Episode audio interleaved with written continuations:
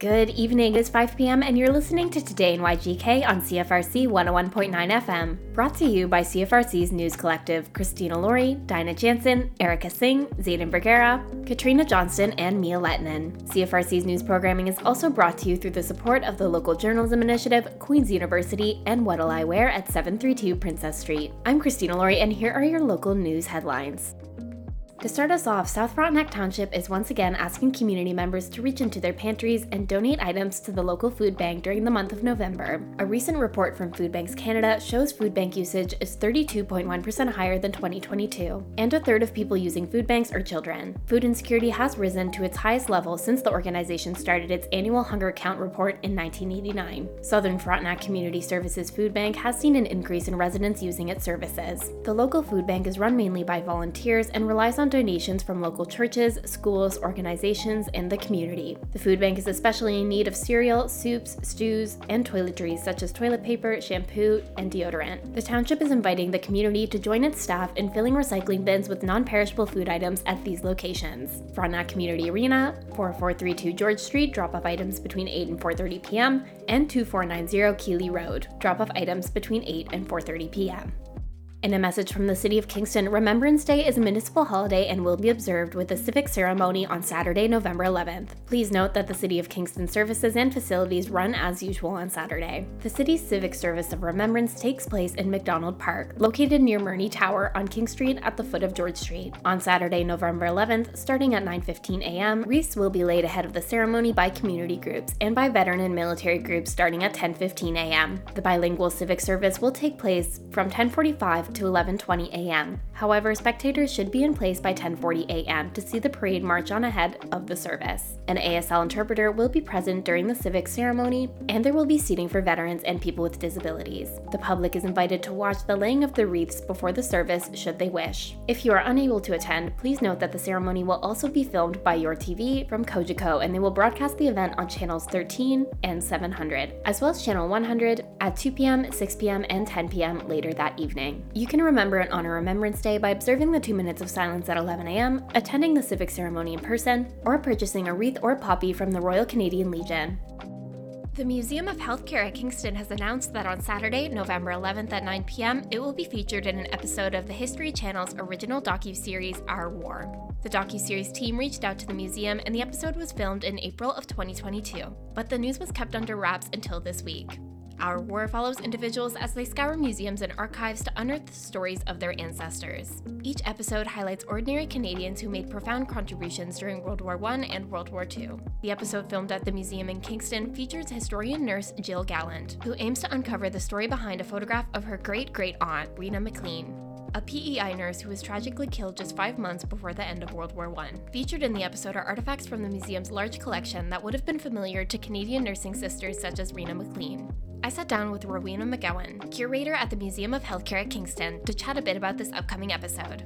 I was wondering if just broadly you could discuss the tie in here between war history and our medical history here in Canada. Absolutely. Um, so, what I always like to say is that medical history is a very specific topic, but also it underpins absolutely everything. Everyone gets sick worries about their health, seeks medical treatment, sometimes has to provide medical treatment for other people, worries about their health. So it really is a part of every aspect of history. And that's true of war history as well. War tends to be a time of major medical innovation, and that's true of the First World War as well. So we are in some ways lucky at the museum because we get to talk about sort of the people who were trying to help and instead of trying to harm. Um, but of course, it is a little more complicated than that. But the First World War in particular is a time, again, of medical innovation. It's a time of sort of a lot of people working very hard to try to hurt other people, and a lot of people working very hard to counteract that. So you get a lot of progress, you get new inventions. So you get things like gas attacks, and in response, you get the invention of the gas mask. Uh, you have people who are have their limbs uh, damaged or their faces damaged, and in response, you get huge advances in prosthetics and in surgery. Uh, you have people with PTSD, And in that, you know, in response, you get advances in psychiatry and psychological understandings. So they're very much uh, a part of each other. And we try to talk about that perspective on it. Mm-hmm, absolutely. Just to get some background on this, how did the museum get involved in this episode? So, they actually reached out to us in January of 2022. So, the sort of framing device of the television show, the documentary, is that it focuses on people who are looking into the histories of their ancestors. And this particular, the person that came to visit us, Jill Gallant, I believe is how her last name is pronounced. Um, her uh, ancestor was a nurse, a nursing sister. And since we talk a lot about sort of the history of nursing and we have a lot of objects from that era, they reached out and said, you know, can do you have artifacts this nursing sister, Rena McLean, may have used? Can we talk to you? Can we see the artifacts? And it just kind of carried on from there. So they came up for a day for filming. So we did interviews. Uh, we showed them some of the objects in the collection. Uh, I showed some of those objects to Jill, and I also just sort of talked to the camera about them, and then they interviewed me. I don't know how much of that is actually going to make it into the documentary, but it was several hours full of, or several hours of filming. Mm-hmm, yeah, that sounds like an amazing experience. It must have been hard to keep it quiet until now. Eh?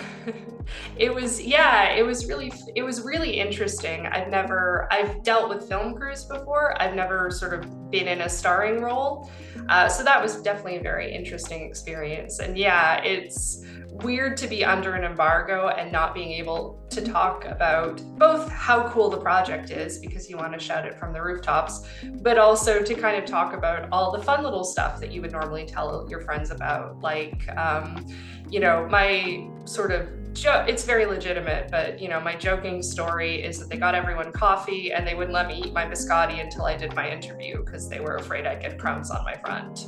Um, just fun little things like that. Yeah, I guess we don't have to worry about that with radio, so I don't really think. yeah. So, where can people tune into this on Saturday? It's coming out on Remembrance Day.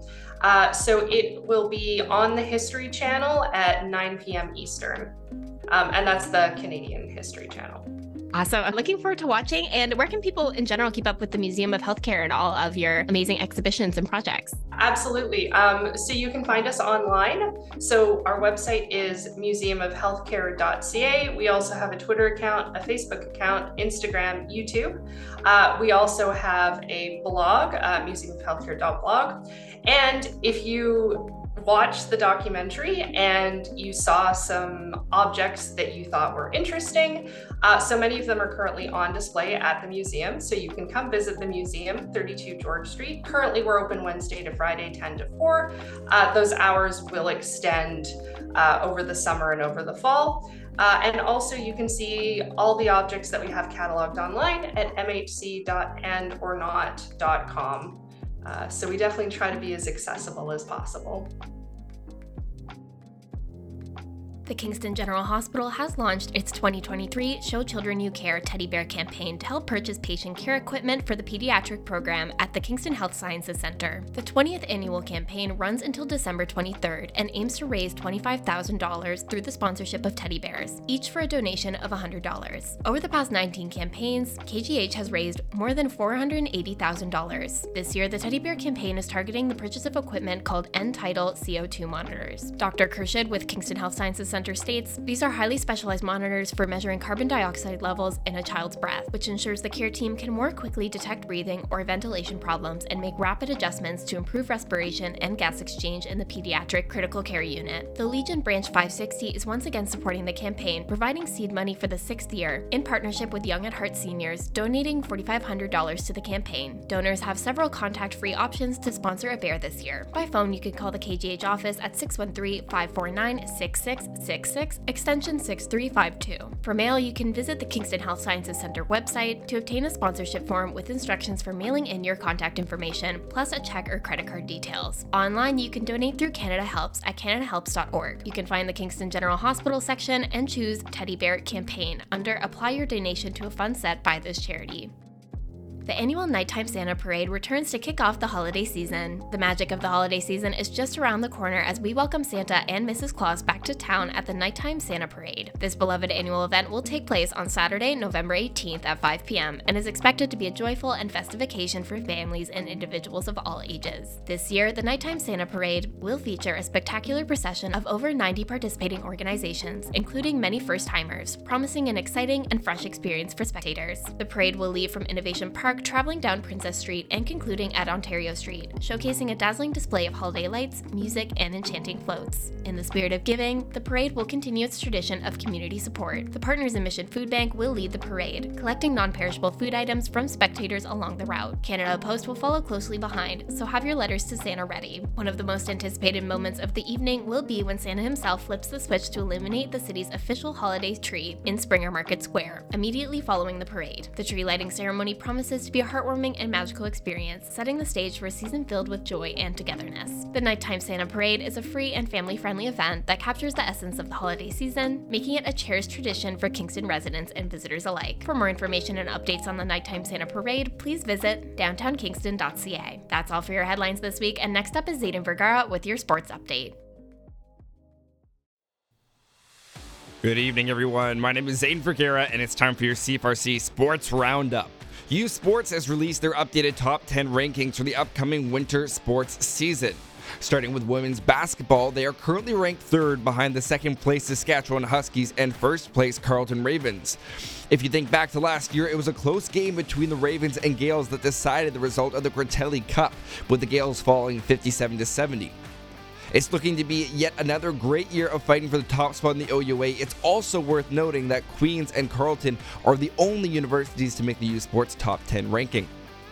Queens women's volleyball is ranked fourth behind the third place Brock Badgers and ahead of the fifth place McMaster Marauders. In the most recent exhibition match between your Gaels and the McMaster Marauders, Queens would lose the first game 2 to 3, but win the second match 3 to 0. The Gaels have their home opener against the Trent Excalibur at 6 p.m. this Friday in the Arc Main Gym. Tickets are on sale at gogalesgo.com. When looking at your men's basketball rankings, Queens is sandwiched in fifth place behind Carleton in fourth place and the sixth place TMU Bold. We can also look at some notable players in this circumstance, which is Ottawa up in first place. Then you have the second place Victoria Vikings. And all the way down at ninth is the Western Mustangs. So a lot of great matchups for basketball coming up. And finally, last but not least, we have men's volleyball where they're ranked sixth.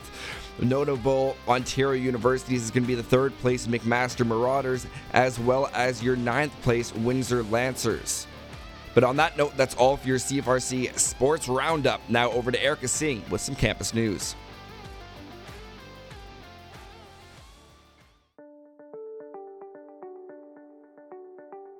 Thank you so much. Hello, my name is Erica Singh, and here are your campus news headlines for the week of November 5th. Queens has received a groundbreaking $100 million donation from alumnus Stephen Smith. The generous contribution has prompted the renaming of the faculty to the Stephen J.R. Smith School of Engineering. Smith, who had previously donated $50 million to the Queen's School of Business, believes in the power of education to address pressing global issues, especially in the face of challenges like climate change. The newly rebranded Smith School of Engineering at Queen's is committed to providing an interdisciplinary, problem solving approach to education, focusing on real world issues. The transformation aims to create a more realistic and authentic learning experience for students, emphasizing not only technical but also social implications. Furthermore, this initiative seeks to recruit a diverse group of students to fill the 850 annual spots at Queen's Engineering, offering a global learning opportunity to students. The significant donation will fund a new faculty, equipment, and other necessary resources, ultimately benefiting students immediately. Student input and participation are integral to shaping this new approach to engineering, ensuring a strong sense of empathy and care particularly in the light of the challenges posed by the COVID 19 pandemic and climate change. In the words of Principal Deane, this transformative gift from Stephen Smith will equip the next generation of students with the knowledge, skills, and mindset to drive positive change worldwide. Next, Queen's Fall Preview took place last Saturday, November 4th. Hundreds of prospective students toured the campus and heard from specific faculties and current students. In case you missed the in-person fall preview, visit queensu.ca slash admission slash fall dash preview dash open dash house to register for upcoming webinars on the admission process. In other news, Albie, the beloved golden squirrel that is often seen roaming around Summerhill, has unfortunately passed away in an accident last Thursday. In the final message by Queen's U underscore Albie sightings, Queen students are encouraged to bask in Albie's legacy by living life in the spotlight. The Queen's community came together during this difficult time, and we hope that Albie will forever live on in our hearts. That's all for campus news today. Thank you so much. Now over to Mia with the weather.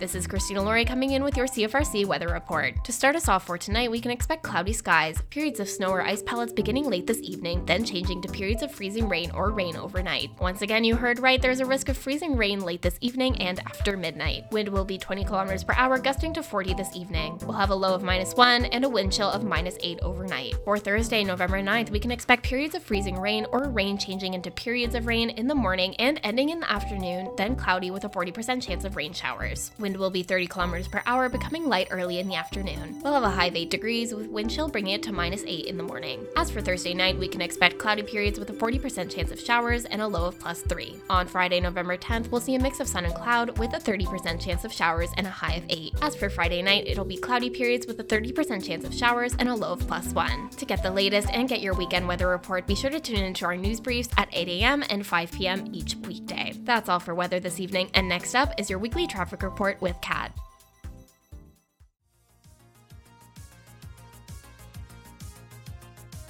This is Kat bringing you the weekly traffic report from November 3rd through to November 11th. We are first going to be starting off with road closures in the Kingston area. On Bagot Street from Barrie to West, it will be closed November 11th from 10 a.m. to 12:45 p.m. for the annual Remembrance Day ceremony. And on Barrie Street from King to Stewart, it will also be closed on November 11th from 10:20 a.m. to 12 p.m. for the annual Remembrance Day ceremony. King Street from Lower University to Barrie will be closed November 11th from 8:15 a.m. to 12 p.m. for the annual Remembrance Day ceremony. On King Street from Barrie to West, it will also be closed November 11th from 10:20 a.m. to 12 p.m. for the annual Remembrance Day ceremony.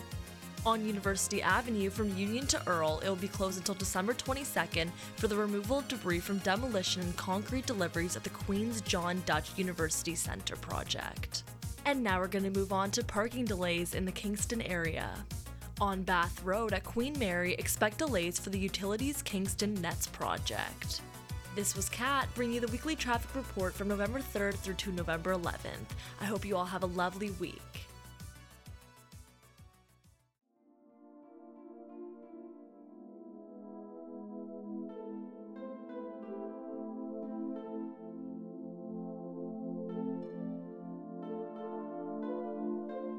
Now it's time for the CFRC Community Concert and Events Calendar for November 8th through to November 14th. Have an event you would like to be covered on our website news programming? Contact us via cfrc.ca today.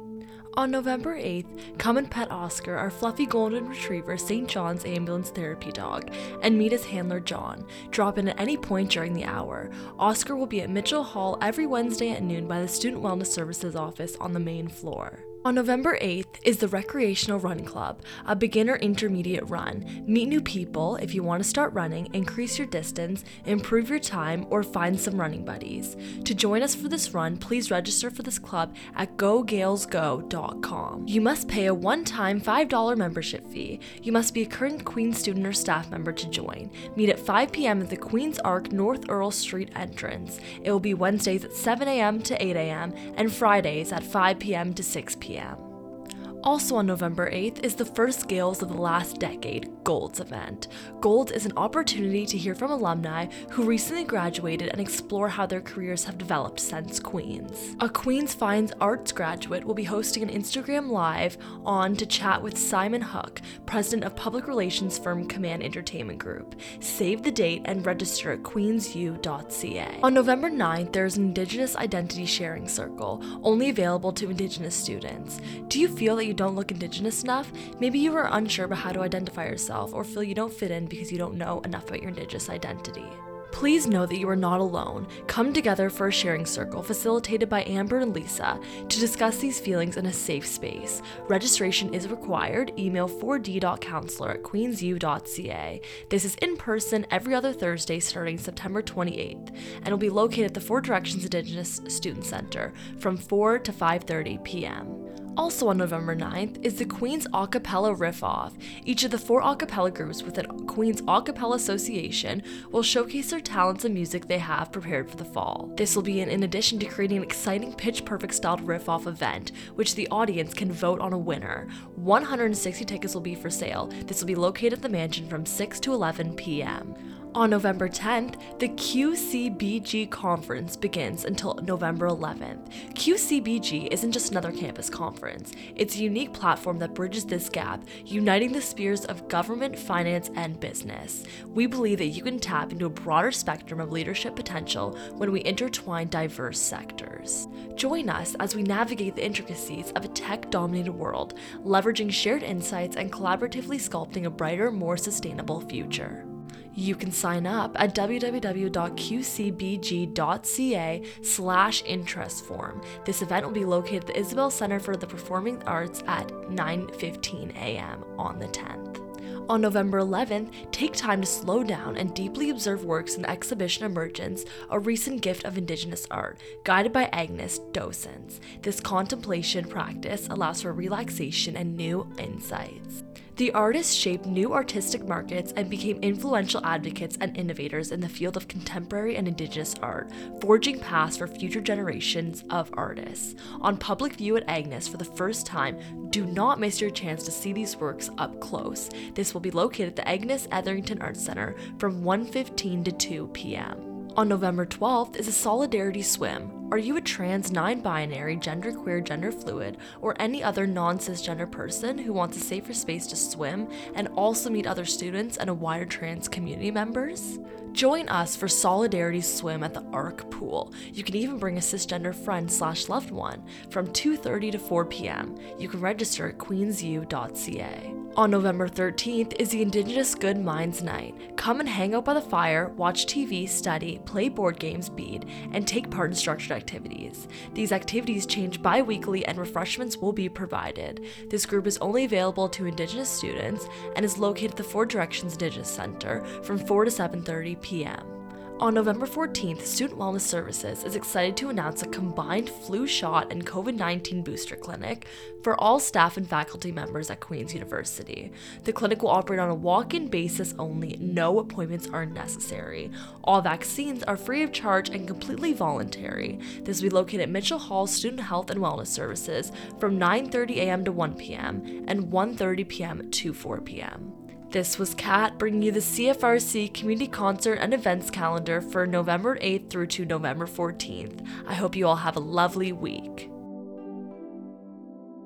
And now it's time for your CFRC community concerts and events calendar for November 8th to November 14th. If you have an event you'd like covered on our website or news programming, contact us via cfrc.ca today. Bon Evans, an old soul storyteller with a smoky tenor voice, will be playing a free show at Spearhead Brewery on November 8th from 7 until 10 p.m. Also on November 8th at Hotel Wolfe Island, John Southworth, English Canadian singer songwriter, will be playing some songs from 7 until 10 p.m., and tickets are available now for $20. At the Grand on November 8th, Ed Lister Music presents Decades of Bond, the ultimate tribute to the incredible music of the James Bond films. Tickets are available on the Grand website now for $50 and the show will begin at 7:30. Cataclysm, Atria, Sovereign Council, and Pound of Flesh will be playing a show at the Broom Factory on November 9th, with doors opening at 7 and tickets available for $30. Mike Tremblett, original and cover artist from Toronto, Ontario, will be playing a free show at Hotel Wolfe Island on November 9th, beginning at 7. And Neil Carter will be playing a free show at the Tir Nan Og at 7 p.m. on November 9th. On November 10th, the Retro Kings will be playing a show at the Club RCHA beginning at 8 p.m. $5 a ticket, but free for club members. Ace of Wands, a dream rock band from Toronto, will be playing Hotel Wolfe Island on the 10th with a show beginning at 8 p.m. Also on the 10th, the Grand On Stage presents the legendary Downchild blues band Natalie McMaster, Jeff Rogers, playing a high-energy show blending blues, jazz, and rock beginning at 7:30. Tickets are available online now for 30 to $50. Bands Conversation, Monarch, and Nocturnia will be playing the Mansion that same night on November 10th. Tickets are $10 and it will begin at 8 p.m. On Saturday, November 11th, Luscious, Mason FM, and Avalon Stone will be playing a free show at Blue Martini beginning at 9 p.m. Ontario bands Pony Girl and Luella will be playing a show at the Broom Factory that same night on the 11th beginning at 7:30 and tickets are $11. KBS presents the Tony D Band at the Club RCHA on November 11th for $20 beginning at 8 p.m. And Kingston band Poplar will be playing Hotel Wolfe Island for free that same night, November 11th, beginning at 7 p.m. And on the 11th, Flying V Productions presents Hannah Georgas at the Isabel Bader Center for the Performing Arts. Tickets are $45 and the show is set to begin at 7:30. On November 12th, Nicole Rampersad, Off World, and Singleaf will be performing at Hotel Wolfe Island. The show was $15 a ticket and will begin at 4 p.m. Planet Smashers, The Anti Queens, K Man and the 45s, Pound Salt, Sonic Souvenir will be presented by Grit and Grind at the Overtime Sports Bar on November 12th. The show will begin at 7 p.m. and tickets are $25 at the door.